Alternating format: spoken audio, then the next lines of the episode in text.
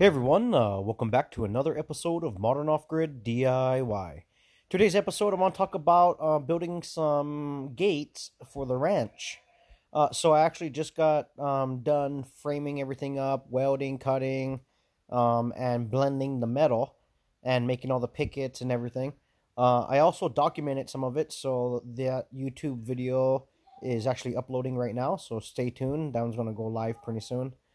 Um, but yeah, um, our front gate was the basic ranch gates that you can get. You know, the farm ranch gates. Um, and it's been it's been on there for a long time, and it's getting pretty bad. Right? It's really thin metal too. Um, so decided to build some new gates for the front of the ranch, and uh, it started turning out pretty good. Uh, a couple interesting facts when building the gate. Um, I was using some uh, metal. So most times when you cut metal, um, in my case, I'm using box tubing, steel box tubing. Uh, you would use like a chop saw style abrasive cutting wheel, right? So normally when you see people cutting metal, it is actually an abrasive um, wheel that is actually essentially grinding itself through the. Uh... Sorry, guys, I have the sheep. oh my goodness. Uh, I don't know if you guys could hear that in the background, all the sheep. Um, but uh, essentially, you're using a grinding wheel to actually grind your way through the metal. Well, I'm actually using my Milwaukee uh, skill saw, battery operated, with a Diablo metal cutting blade. So instead of grinding my way through, I'm cutting my way through. It basically is night and day, guys. It is it is quite amazing how well that blade works. Um, normally, I would use a chop saw style grinding disc or wheel to grind through the metal. That's normally how you'd cut the metal. Um, but it leaves the edges very unclean, and um, the wheel, at the more you use it, it gets smaller and smaller, to the point you have to replace them. So I decided to take a chance and try something different this time. So I purchased the Diablo um, metal cutting blade. It almost looks like a regular saw blade for wood, but it's made for metal and let me tell you guys, if you guys are trying to cut metal, that's the blade to get. It is no joke. It is just amazing. I, I cannot believe how well that blade works. I mean, things are just, you know, whoever is inventing all these things are definitely doing a good job. You know, because I'm cutting the metal with it and it's basically just like wood. I'm cutting box tubing that feels like I'm cutting wood. That's how well that blade slices and cuts right through that metal and no, like two shakes. If, if I had to estimate, if I had a wood blade on there cutting a piece of, you know, two by four or um, you know, uh, four by four, and the metal cutting blade cutting box tubing, it is, if not the same speed almost. It is, yeah. It's, I mean, maybe the wood just a hair quicker because it is softer material, but that Diablo blade on my battery operated skill saw from Milwaukee is just eating through metal. It is just slicing it like butter. And uh, I'm using a basic, um, nice big speed square with a clamp clamped onto the box tubing in order to give me my um, 45, right? So I'm using the speed square essentially as a guide next to the fence on my uh, skill saw, so that way I can follow the the you know the guide so that way I can make a perfect 45 every single time. And I'm basically building this on top of my 20 foot uh, trailer um, because it's really nice flat surface, it's really big, um, and it's about the perfect height to work on things. So it's like a huge work table, especially when you're building a fen- uh, gate. Um, you know, it's uh, gates are usually big. Uh, in my case, our gate, the gate that I'm building is uh, what is it? Five as far as the height it is five feet six inches tall. So that's a pretty decent sized gate. And then um, the length of each gate, because it's a dual, you know, double swing gate, um, is 80 inches long. And then, um, of course, we're using um, greasable hinges. So I, I buy the greasable hinges that have the grease nipple on them. That way I can grease the hinges over time so that way the gate is never hung up and it's just really smooth operation. Uh, and then also because the hinges are greasable, they won't rust out because the, there's grease in there. And then you can always just grease them as time goes on. Not only that, when you're building a gate, especially out of steel, it is very heavy, right? So you want to make sure the hinges and everything that you're using is heavy duty that can handle that. You know, obviously, if you're just putting a farm or ranch gate on, they got a little weight to them, but nowhere near you building a steel gate, you know, because it's just way more heavy duty. But yeah, um, it was turning out pretty well. I'm actually essentially using uh, two uh, Milwaukee um, battery powered grinders.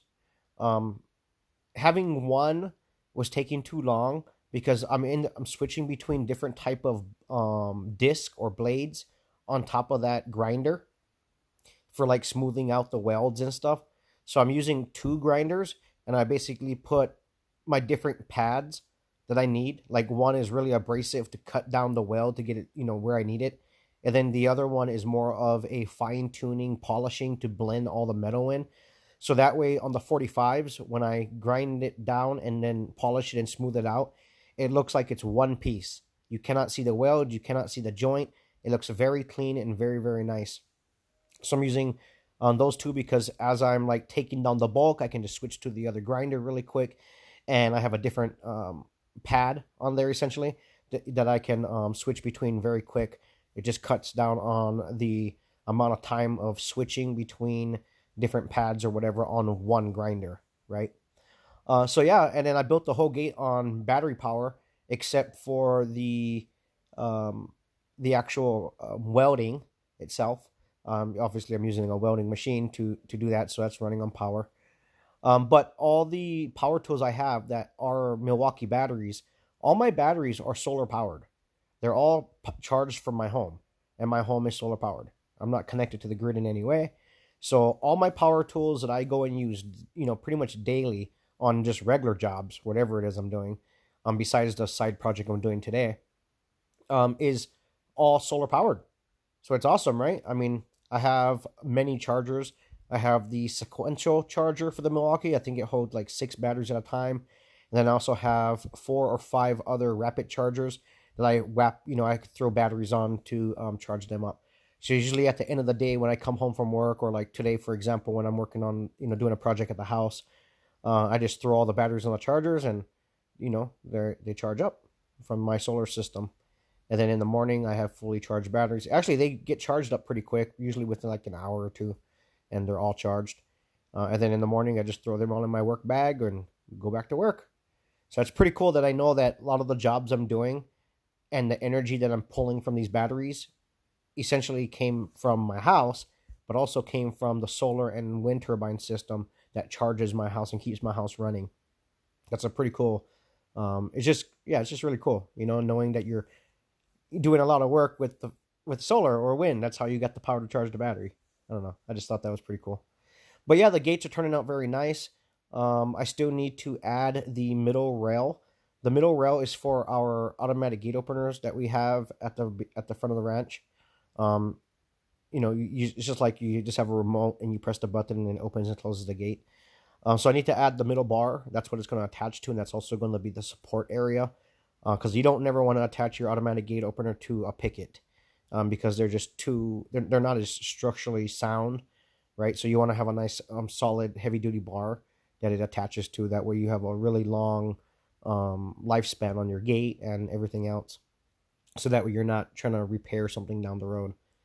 Um, but other than that um, yeah. And then as far as pickets um, there's many ways you could um, do pickets. Uh, usually they're either half inch or three quarter um, square box tubing right? So they're you know just pickets, um, but you can buy them in um, box tubing that is a tube, meaning the inside is hollow, or you can get a solid um, box, right? The whole thing is just one solid piece of steel. Now I like the solid pieces of steel because they're way more heavy duty. Not only that, they're a lot easier to weld to like the um, steel box tubing you're using to build the frame of the gate because the thickness is you know, pretty similar. So you don't have to adjust anything. You don't have to change anything on your welder. You can just go right to it and start welding your pickets. But if you're using the hollow tu- um, box tubing, you know, for the pickets, that metal is a lot thinner than your box tubing that you're using to build the frame of the gate, right? And so that's where it gets tricky because you know you have to you don't want to be blowing holes in the thin metal. So what you end up having to do is now turn down the heat from the welder in order to weld, but then, you know, you also have to be able to weld and penetrate the heavy duty metal, right? So it is possible for sure, um, but it's just a little bit more finesse and a lot more adjusting your settings back and forth in order to do that. So it's for me, it's always better if you're going to do it, just keep the same thickness of metal all the way through. That way, you just leave your settings alone and you just you don't have to do anything with it. You just keep welding nonstop. Um, but yeah, turning out pretty good. Uh, and then I am using a rust preventative. So once I, you know, weld everything and I grind everything down and then blend the metal, make it all look nice, um, I am treating it with a rust preventative. The rust preventative um, does two things, or it's meant for two for two scenarios really. If you have existing rust, right, you would be, you know, cleaning the rust away and then treating the metal.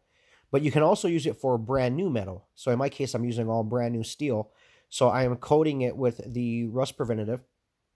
And then from there, I let it dry, cure, do its thing. And then from there, I can actually paint the gate. And I'm actually painting the gate with oil base um, paint. In this case, I am using black. Most gates are black anyway. Um, but um, oil base, and I'm using three coats. Now, there's another way of um, painting your gate, essentially, would be powder coating. I don't have a powder coating machine, and I just don't feel like I'm ever going to buy one to me for me to you know just do side projects. It's just not really worth it. Uh, and I don't know anyone that actually has a powder coating machine here on the island.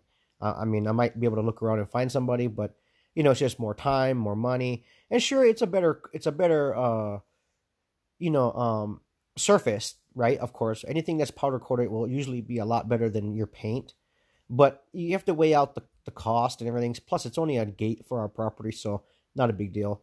So as long as I treat the metal with the rust preventative and then put three coats of oil-based paint, we're good to go. You know, many, many, many years. We're talking long, long time down the road. If any rust, surface rust starts to pop up anywhere, I can easily just sand that down, take away, retreat, and repaint, and good to go. You know, because the the gate metal is pretty thick, so you can treat and you know um, clean it up and continue maintaining it. You know, over you know a long time, a long period.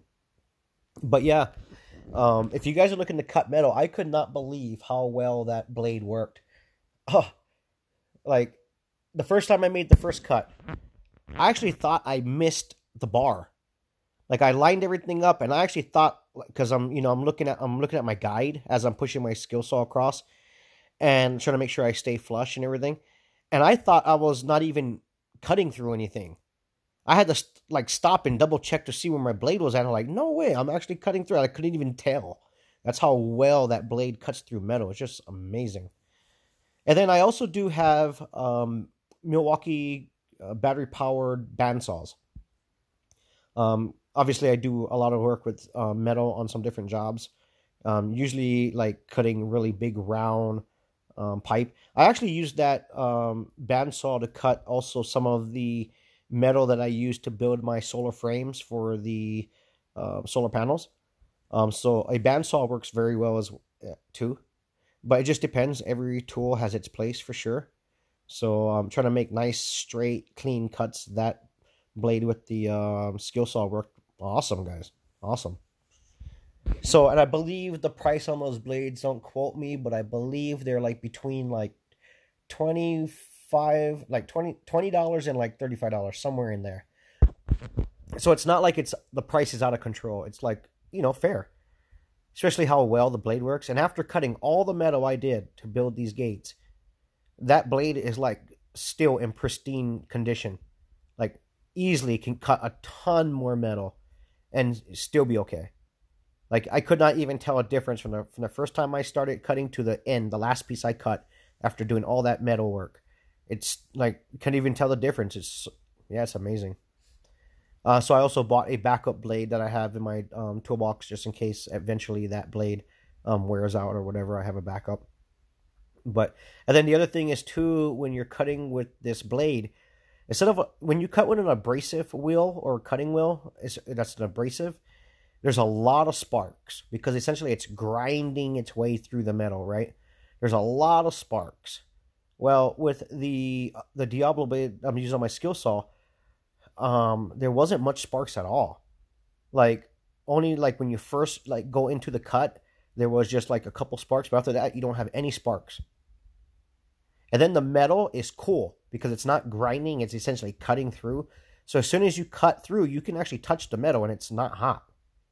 But if you're doing that with a um, abrasive wheel and you touch that, it's hot because it's grinding its way through. But yeah, some pretty simple um, build.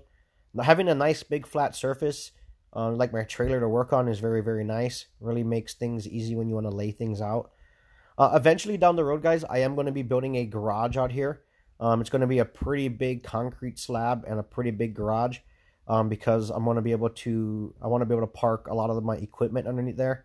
So like the new truck that's coming, I also have my ranch truck, my trailer, my skid loader, uh, and then we have other things that I want to park underneath as well. So um, I'm going to be building a nice big garage eventually, um, but that's a project for the future, and um, I'm pretty excited to kind of get on that project. But eh, you know, everything in moderation, especially with the economy the way it is right now, with um, the whole, you know, um, the uh, coronavirus and everything. Um, you know, I don't want to go be blowing a whole bunch of more money just in case I need it for a rainy day, right?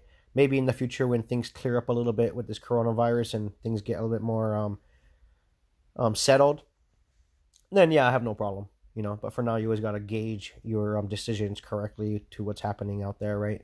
Because we just never know. And then I believe I spent on the box tubing. We're not talking about the pickets or anything like that, just the box tubing uh, they come in 20 foot sticks, so 20 foot long lengths. And I believe I spent $573 on five pieces. So it's a little over, obviously, $100, um, you know, for each stick. Uh, and then obviously I, I, didn't add up the cost for the pickets or anything, but um, the the frame essentially was about 500 but here's the thing too i do have i believe um, two sticks left over, complete 20 foots that I didn't even touch. You know? So I'm going to use that for uh, another project or something down the road. I did buy extra on purpose. So that way, I, for one, I wouldn't run out.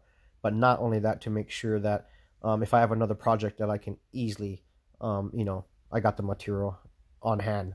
Because for me to get this material, I had to take the Escalade with that trailer that I'm working on across the island to load up to buy from the steel place and then you know um, haul it all the way back home.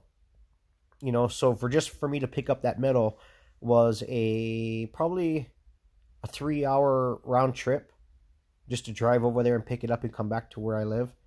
So I always try to pick up a little extra here and there every time I go and pick up stuff. That way I start building up a small supply at my house of materials, which I do have, you know, a range of extra materials of things. Not not excessive, but enough to that way if I need to do a project or something real quick, I have stuff on hand, you know. But yeah, um, really nice, exciting project. Now the other thing is though, normally I'm using a auto darkening um, helmet, right? So meaning you can put the helmet on and it's normal, and then as soon as you um, start welding, the lens on the helmet will automatically darken. It's a it's a common thing now. A lot of people use them, and I've used them for a long time. But here's the thing: with that helmet, maybe is maybe there's something wrong with my auto darkening, or something's not correct, or something's going wrong with it, or maybe I just need a new one. But it's getting so dark that I, I have a hard time even seeing the weld or where I'm welding. It's so dark, and you can change the sensitivities and everything. I change all that, and it doesn't seem to do, to affect it in any way. And so what I ended up doing was buying. You can buy these sunglasses. They look just like sunglasses, except they're the flip up kind so underneath is the protective lens, just like clear for whatever to see. Then all you do is you flip down the lens, and then you can weld. And I was able to obviously see my weld very nice and make some really really nice clean welds, and obviously not waste a whole lot of welding material welding nonsense or building the weld up too high for no reason because I'm going to be grinding down a lot of it, right? Now the odd the adverse effect of it is that that's not a hood, right? So it doesn't essentially protect my face, it protects my eyes. So right now, I feel like I have sunburn. I'm actually red on the face right now um, because it's uh, welding glasses. It's not a welding hood, right? So my face is really, really wet, um, red from essentially getting sunburnt from the welds that I was doing um, yesterday and today. Uh, but I know they have um, like um, what do you call it? Like a um, hood that you could slip on too. So I might go buy a hood, or either that, or I'll just go buy another auto darkening helmet. Because uh, I think there's something wrong with mine. Because it'll get so dark that I cannot see what I'm doing. Like even when I'm welding, uh, it's like what the hell's going on here? And then I don't like that because I can't see what I'm welding, and I want to make a nice clean weld. Because I remember I was doing a project like a couple weeks ago, welding something very simple, like a really small weld, and I had the auto darkening on, and I could not see the weld. And I pull the helmet up, and I'm like, I completely, I made a bead. Yeah, I made a bead for sure, but it's like I completely missed the joint because I couldn't see, and I thought I was in the joint. so, but yeah, those glasses definitely work very, very well. Um, but it just doesn't protect your face, so you want to keep that in mind if you are planning on buying those glasses. Um, I love them, like they're super, super nice. But my face is sunburned now from all the, you know, the the heat and the sparks and everything coming off the welding. But yeah, anyway, guys, definitely check out the YouTube video. It's going to go live very soon here, and you guys can kind of see, you know, what I did to end up, you know, how I made this essentially and what it looks like. And I hope you guys liked the video. I'm going to be making some more videos on different things coming up. Um, just stay tuned, guys. And thanks for tuning into the podcast. I'll see you guys on the next one.